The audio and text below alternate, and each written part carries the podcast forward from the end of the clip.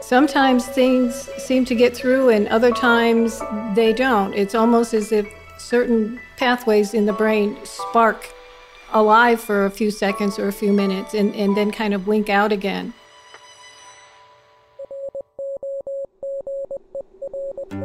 Hi, I'm Bobby. And I'm her husband, Mike. And this is Roger That, a podcast dedicated to guiding you through the heavy haze of dementia. I was a caregiver for my father in law, Roger, for seven years. And since then, I've become a certified caregiving consultant and a certified caregiving educator. And I was a secondary caregiver for my father. And since that time, I've become a certified caregiver advocate. Here, we're going to focus on the caregiver. We're going to offer our practical insights and share some emotional support. Maybe we'll even share a few laughs along the way because we all know that laughing is, in fact, the best medicine. And don't forget the wine. Oh, no, can't forget the wine. So, Mike, do you remember when your dad, Roger, moved into our house? I do, and I remember all the turmoil that was going on. Um, we were moving out of our townhouse and packing to move into temporary quarters while our house was being built. And at that time, my mom passed away in Pittsburgh while we were living in Virginia. And so I had to go and we had to take care of the whole funeral arrangements and everything for my mom. And in doing that, that put us way behind the power curve for packing. But at the same time, we uprooted my dad and brought him to our townhouse for a week and a half. And then we moved him from our townhouse into an apartment that we were renting. And then three and a half months later, we moved him from the apartment into our house after it was finished being built. So, yeah, I remember all the turmoil and I remember getting him into the house and getting him or working to get him acclimated to a new town and a new house and new personalities. I thought originally that he did amazingly well. He lost his wife of over 40 years, got moved twice, and seemed to be settling in really well. Little did we know how much our life was about to change. Yes, and boy, did it ever change. It changed in, in many ways, and one of the most important ones now is it brought us to doing what we what we do now and why we're here and that brings us to today's guest. He lives in Purcellville, Virginia. He'd been a long distance caregiver for his parents, Harold and Junie, who lived in Ohio, and he's now the full time caregiver for his lovely wife, Cindy. Please welcome to our show, Bill Ralston. Hi, Bill. Hi, how you doing, Mike? I'm doing well. And Bobby? Um, I am so pleased to have you on the show, and I know that our listeners will learn a lot from you you know, having known you for the last couple of years and, and heard some of the things that you've shared about your caregiving experience, um, I know that there's going to be a lot of value uh, listening to you today. So, tell us a little bit about how you got started as a caregiver. I guess first it was for your parents. That was your first um, introduction into the caregiving world. Yes, Bobby, it, it was, and in fact, um, and and we've discussed this. I, I, never even thought of myself as a caregiver for a long time, and uh, but but it slowly creeps up on you, and all of a sudden you realize you are indeed a caretaker. Yeah. So my my mother and father, my mother uh, had a um, vascular dementia, and my father at about the same time was uh, diagnosed with a stage three uh, lung cancer. So he was about 89 years old, and mother was in her mid mid 80s, and um, you know she began having some problems, and it eventually ended up in a rehab facility because she was falling down quite often, and um, she never left that rehab. I mean, she she never got up and started walking in that rehab facility. So eventually, we had to find then another retirement area for her, and uh, and eventually had to find one for my father too as he went through his chemotherapy stages. So I was in San Diego. They were in Dayton, Ohio, and I more or less had to manage it from long distance, uh, other than making some trips in about every four to six weeks. Um, but I did find some people that could come in and help uh, either one of them or help both of them in, in these times. So it uh, it was a long distance relationship. So not only was it long distance, but you also had to deal with time changes too, and remembering what time it was at any given point at any given place, right? Uh, exactly. In fact, the, uh, the people at the nursing home uh, were the ones that forgot it the most. So I got a lot of phone calls out in San Diego at 4:30 in the morning as the shifts were changing uh, to tell me that uh, uh, my mother or my father had fallen out of bed, and I said, "Are they okay?" Yes, they're okay. We just needed to call you. Good, you've waited a little longer. um,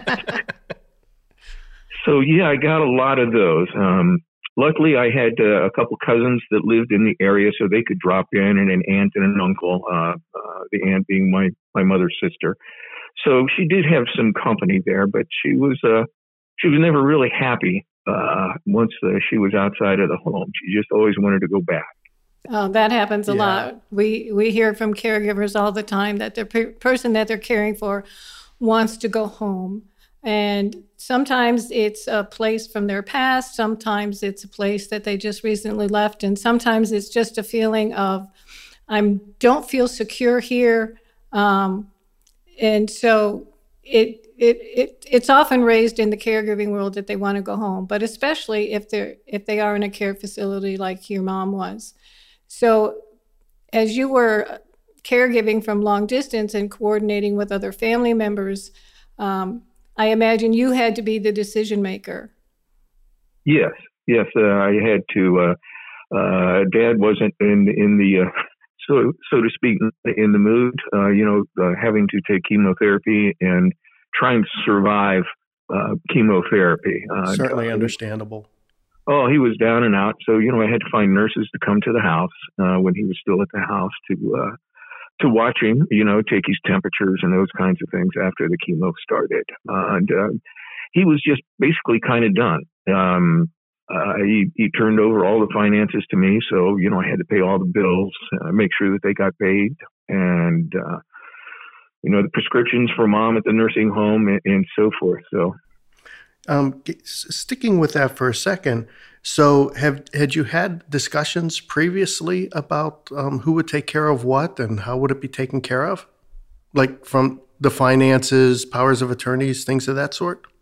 Yeah, in a certain sense, Mike. Yeah, we did. And luckily, my mom and dad, uh, from my father's standpoint, uh, they got together with uh, some trust attorneys and uh, started planning what was going on. In fact, they they even uh, bought cemetery plots and had their tombstones made way well ahead of time, which I found a little disturbing, but that, that's what they wanted. And um, uh, but yeah, we did that. Um, and when mom was in the nursing home and dad had been diagnosed with with cancer, I mean, we made the trip to the funeral home to pick out um, coffins and uh, what kind of little cards were going to be there. And after we got done doing both of their uh, funeral arrangements, uh, mother's came up to be $25 more than dad's for some reason. And he laughed. He said she's going to be happy that she got the more expensive plan.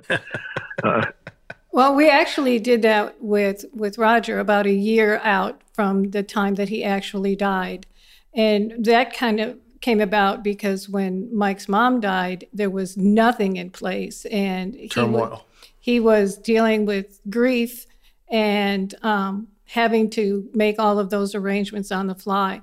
And Roger was a very practical man, and he he felt comfortable with the fact that we were making these arrangements ahead of time. But I have to tell you, that was a real dark day for us. The day we went to the funeral home and we picked out a casket and and we made all of those arrangements and and and you know put a put a down payment on it. It, it just felt really creepy and sad. Mm, yeah, so, Mike, going back to part of the one part of your question there in terms of discussing it. So they had a uh, they had made out a trust, and of course it had powers of attorney, so on and so forth. And okay, I had been named, and uh, so everything was pretty much ready to go when I had to take that over. So that made it a whole lot easier. They they took me to the bank, introduced me to the bankers, and. Right.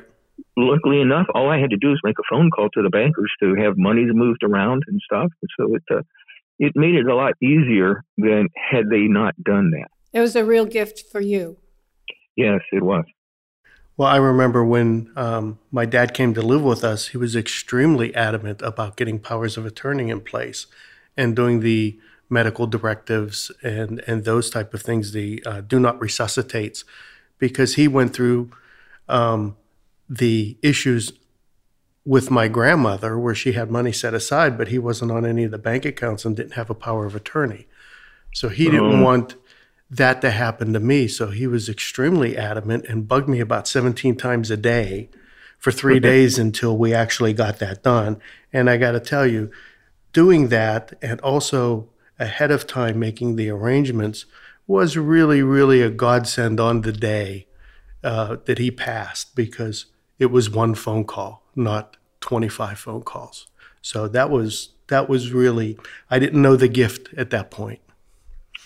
Yes, yes, and the uh, you know the power of attorney obviously uh, comes to a halt when they pass away. So you know there, there, there are additional things that need to be done Right. too that makes makes your life easier, and that's and so those were were helpful to me too. I'm so glad that you mentioned that the power of attorney goes away upon the person's death because a lot of people in the caregiving world don't understand that. Right.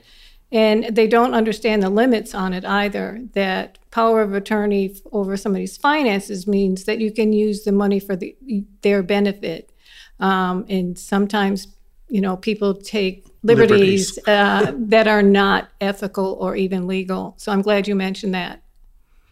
Yes, that that does happen.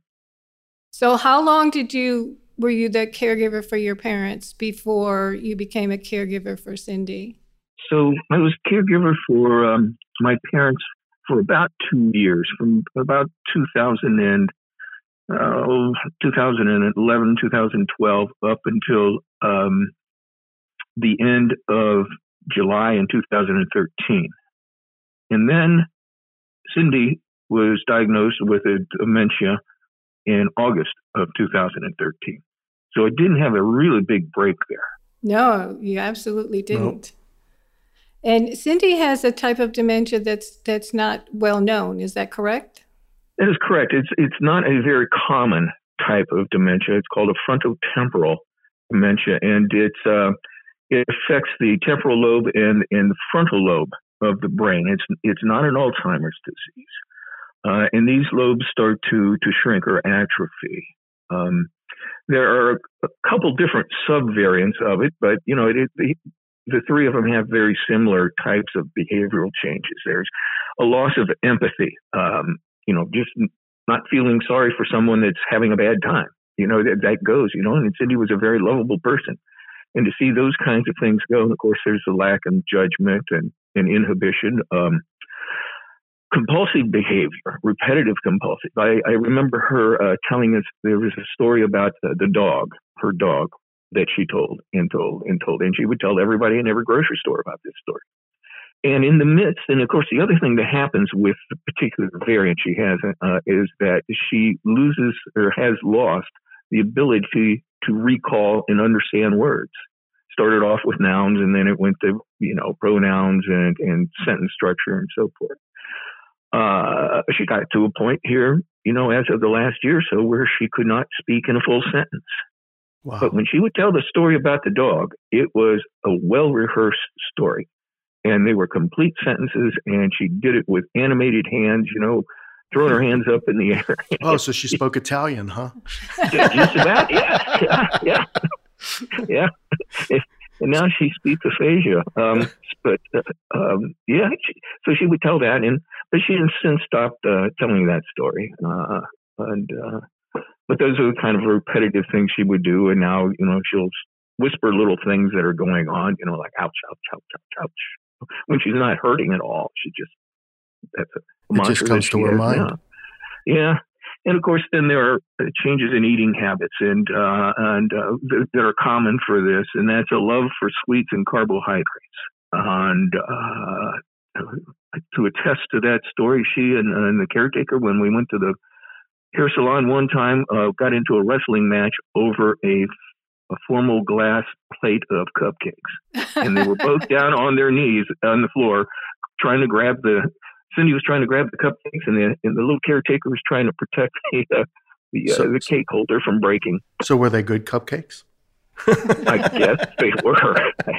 Last time I took her there, I, I sent them a note ahead of time, hide the cupcakes, and sure enough, they were not out.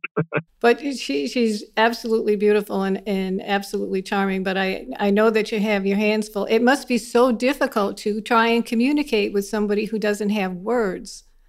How do you figure that out? yes, it, it is indeed hard. Um, there are some words that she understands, and I think part of that is due to the repetition, the, the, number of times that I tell her the words. But other than that, sometimes you just have to use hand signals. It's, you know, brushing your teeth. So you put your finger up by your teeth and run it up and down, or brush your hair, pretend like you're brushing your hair, or go to potty, kind of grab yourself and say potty. and um, the embarrassing part is when she's outside and other people are around. So that's basically how I can communicate with her. Sometimes she will understand a little better if I write something simple down on a piece of paper. And she'll look at that, and, amazingly enough, she will eventually understand what is written there or the, or the context of it. That's very interesting. So many times, it's a, one of the difficulties here is that when something occurs, when I try to communicate to her something, I don't know whether it is that she doesn't understand the uh, uh, the content, you know, that she doesn't understand the principle of it, um, or she just didn't understand the words, so therefore she doesn't understand what I've said whatsoever. It's got to be crazy difficult. And every every once in a while, I mean, it's really surprising. I, I've told her to do something or not to do something. Next thing I know, she's done it. Um, so she somehow she understood the context of it, but uh, that doesn't happen all the time. Well, it's it's an interesting phenomenon that often occurs in the various dementias that sometimes things seem to get through and other times they don't. It's almost as if certain pathways in the brain spark alive for a few seconds or a few minutes and, and then kind of wink out again. Um, mm-hmm. When you talk about, you know, she says, ouch, ouch, ouch. There are so many different words that somebody with dementia might get stuck on. Um, again, that's real interesting. Somebody might ask, What time is it? every few seconds.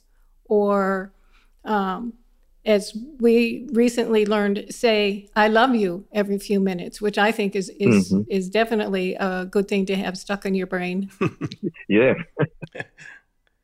so, as a male caregiver taking care of his wife, I imagine that your experiences were a good bit different than than we had with taking care of Mike's dad. Even though I was a female taking care of a male, um, I think it's easier for us to st- for women to step into that role. So, tell tell me a little bit about um, some of the challenges that you faced in, in taking care of her. Well, yes, I've had a, a few of those. I mean, um, one that um, that came up a while back, and luckily, with, so we do have a caretaker for uh, for Cindy coming in to help a couple days a week. This young woman, and um, and she's very she's very good at, at talking about anything and everything. And uh, so we eventually one day picked up the potential that Cindy had a uh, urinary tract infection, and uh, I would have never picked up on that because these don't always cause pain uh, in, in, in folks that are older than they do in some of the younger folks, especially the younger women. So um, she just picked up on it, and in terms of odor and so on and so forth. And um, whether she did or didn't, or urinary uh, frequency in urinating, uh, got her some over-the-counter uh, uh, med. Right. wasn't a medicine, but just this, this uh, compound, and uh, took it for a few days as as uh, suggested, and everything went away. So that was good. Oh, it's interesting that you mentioned the urinary tract infections because they're very, very common with dementia, both males and females. And you're right, it doesn't manifest in pain, but it can manifest in some very aggressive changes in behavior. Um, a lot of times that's that's the first clue that somebody has a urinary tract infection with somebody with dementia is when their behavior changes radically very quickly did that happen in your case uh, i didn't detect any change in her behavior other than uh, the frequency of urination well, increased and in, in after mention the urine did have an odor to it uh, but uh, it must not have been too too much of an infection because it went away with this over the counter. Good, uh, you got on top of it really quick and, and got it out of her system because it could be it could be very dangerous in somebody with dementia. So, so you're oh yeah, your uh, hired caregiver is a keeper, huh? She, she sure is. I don't think I'll be able to, but but she's she's been extremely helpful and and and and uh, you know it's one of those things that uh, I decided after watching and, and, and, learning more about how my father was taking care of my mother, uh, not realizing. I mean, he never never complained. He never told me all the things he had to do for her uh, before you know she finally went into a facility. But I decided I wasn't going to get to that point where I was going to drive myself nuts, and uh, so I did you know, look around for a person to come in part time um, about last January, and I luckily found someone. So it, it's very helpful. I can then do some of the other work that I need to do. Uh, it gives me a chance to breathe. I don't have to make a meal on uh, on command. Uh, Cindy lets me know when I can make her a meal. You can make my lunch.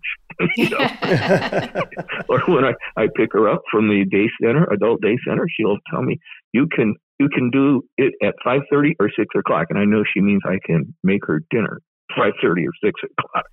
So you're taking advantage of the resources in your community to, to, help you and, and not trying to do this all on your own. And I'm, and I'm glad you mentioned that because a lot of caregivers uh, who come into this suddenly don't even know that these resources are available and become absolutely overwhelmed with the day to day. And um, the fact that you've been able to find these resources and caregiver support group on top of that. Yes. So I, am glad you brought those up so people don't feel like they have to do it alone. Yeah. Just as an aside, Bill, um, what what did you do um, to find the different community resources?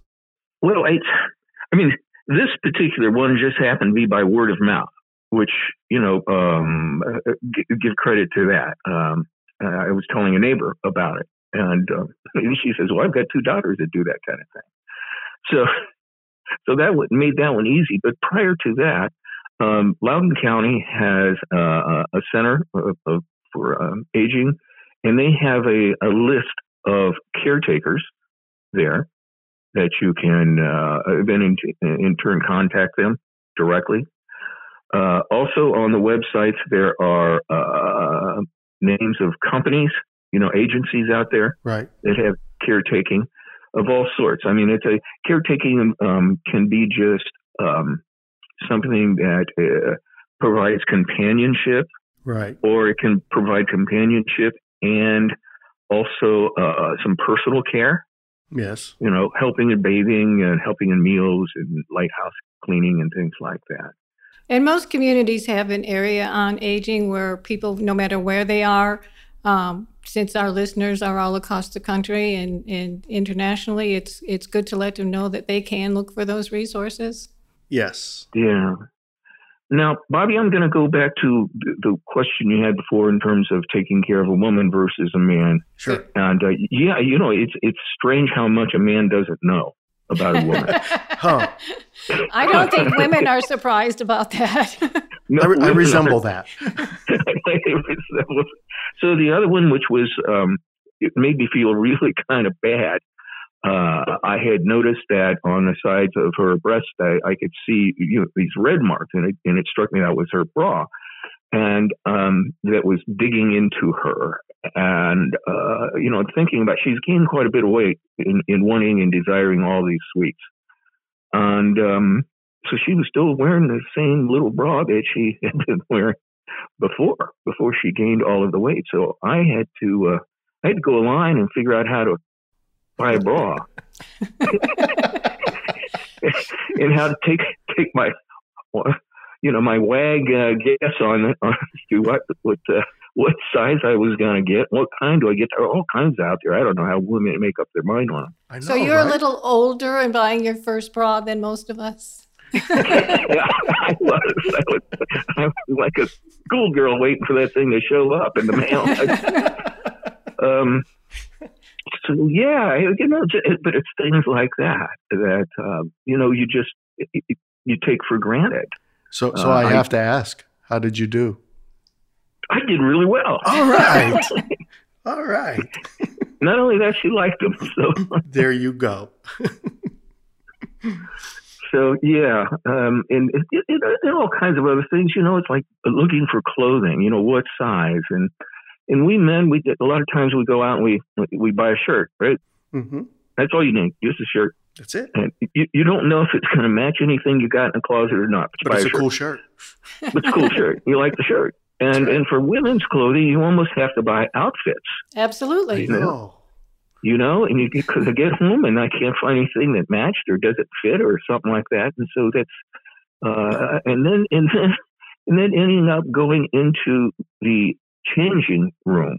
Uh, now that's especially a women's changing room. You can learn a lot that you never want to hear again uh, from the other, from the other stalls. so so anymore now. I take I, I take Kendra the caretaker with me. She goes in and deals with it. Oh, that's so. What was shocking in there? I, I have to ask. Uh, sometimes these groups of women get together and they, have got like four people in one dressing room. Oh yeah, room. absolutely. and then they start talking about intimate matters. They don't know that there's another man in, in, in there. and I'm afraid to let them know. so there's benefits to being to being a male caregiver, also. Potentially. Um, one story that you have that I think a lot of people will learn from um, when it comes to driving in dementia, because that is such a dangerous thing. And getting somebody's driver's license away from them can be such a difficult process. And you have a rather unique story, uh, and I would love it if you would share it with our listeners. So we moved from San Diego out to Virginia here. When she was in San Diego, she had to be reevaluated to drive by the California DMV when she was first diagnosed with a dementia. And she pretty much passed with flying colors once they gave her the special test that she didn't have to know all of the words. She just had to know what to do when you see a sign or what have you, you know, in terms of a written exam so she was fine there. We moved here, and um, and she drove a little bit while we were here. Uh, and the one thing that happened is that she she got uh, obsessed one night, which is another pattern, another property of, of this particular disease. They become obsessive compulsive, and she just had to go to her father's house uh, in Round Hill, just just a couple miles away, to get uh, some scales. So she drives over there. It's close to Christmas, so it gets dark early. Uh, I'm sitting at a table in the dining room, and there's this rude knock at the door, and it's the police. Those kind of knocks, and I and I thought, oh my gosh, somebody's hurt her. You know, she's hurt, and she wasn't. And he explained that uh, she had been driving without her lights on. And upon further questioning, she knew her lights weren't on when she had left her dad's house. She didn't know how to turn them on because they'd always been on automatic, and and so that was kind of understandable. But instead of going back, her rationale was she was just going to use her blinkers and wait until she got home and ask me how to turn the lights on. okay.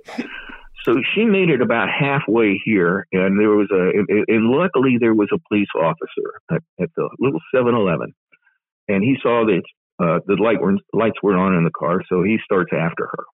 Now she realizes that there's a police car behind her. The light's going, and eventually he turns his siren on. And uh, so she uh, just uh, slows down a little bit, and she rolls down the window, and she's waving him around her. Go ahead and pass. Go ahead. You got it. Go ahead, pass. Well, he wasn't about to pass her and um, and there wasn't really much of a place to turn off until she got to the drive to the subdivision. By that time, he'd called for backup, and he's behind her. And oh, those guys had their guns pulled. They didn't know who this was in this car and why they wouldn't stop. And uh, so, um, luckily, one of the officers that showed up had been trained in how to work with folks that are either on drugs or have dementias, have memory impairment. Wow and he and he detected she probably had the latter, the memory impairment, and uh, so I confirmed that for him when it came to the door. So yeah, we and, and so uh, got a very quick letter from the uh, Virginia DMV saying that uh, she was not to drive anymore. Uh, she was to go to the doctor's office and get something signed by the doctor that said that he thought she was capable of driving. And then she had to go take the driving test. And luckily, uh, she didn't pass the written test because she didn't know what the words were. Wow. And thank goodness. So, so the DMV ended up being the bad guys, and I, I have no problem with them being bad Yep. guys. No, not not with that. It, it was it was three trips to the Well, oh, DMV. good so- Lord. so- and I was afraid she was Oh, going to pass. wow, that's a great story. And and again, such an important story because um, sometimes doctors will tell people that the person with dementia can continue driving, and it's not only dangerous for them, and it's not only dangerous for other people on the road, but it can also affect um, your finances because if you know somebody who has dementia and you're allowing them to drive and there's an accident, depending on where you live and the laws where you are, you could be- held responsible and could be sued. So it's it's real important to talk about these issues um, like this with caregivers and share that information. Bill, we want to thank you so much for being part of the show today and, and sharing your unique story about caregiving. You know, having spent uh, the last couple of years talking with you about caregiving issues with some other people, it's been valuable to me and, uh, and all of the other people in the groups that, w- that we uh, associate with. Thank you so much. Thank you, Bill. Thank you, Bobby and Mike. I appreciate it. Thanks for having me. Mike, imagine having to uh, take care of your father long distance. I I can't even fathom doing that with him. Hearing from caregivers like Bill um, just puts it in perspective that caregiving really is not location specific. It could be elsewhere. It doesn't necessarily have to be right there. And I think that's one of the takeaways that we can get from uh, talking with Bill.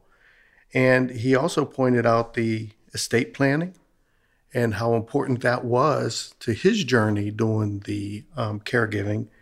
And we came across the new newer form of dementia that our listeners probably were not aware of. When you mentioned caregiving not being location specific, it, it doesn't necessarily mean long distance caregiving either, because when you reach a point where you can no longer care for the person at home and they ha- and they need to go into a facility, True, true, Um, true, true. it can cause some some guilt and, and some real angst, but it's actually making the hard decision to make sure that they get the best possible care.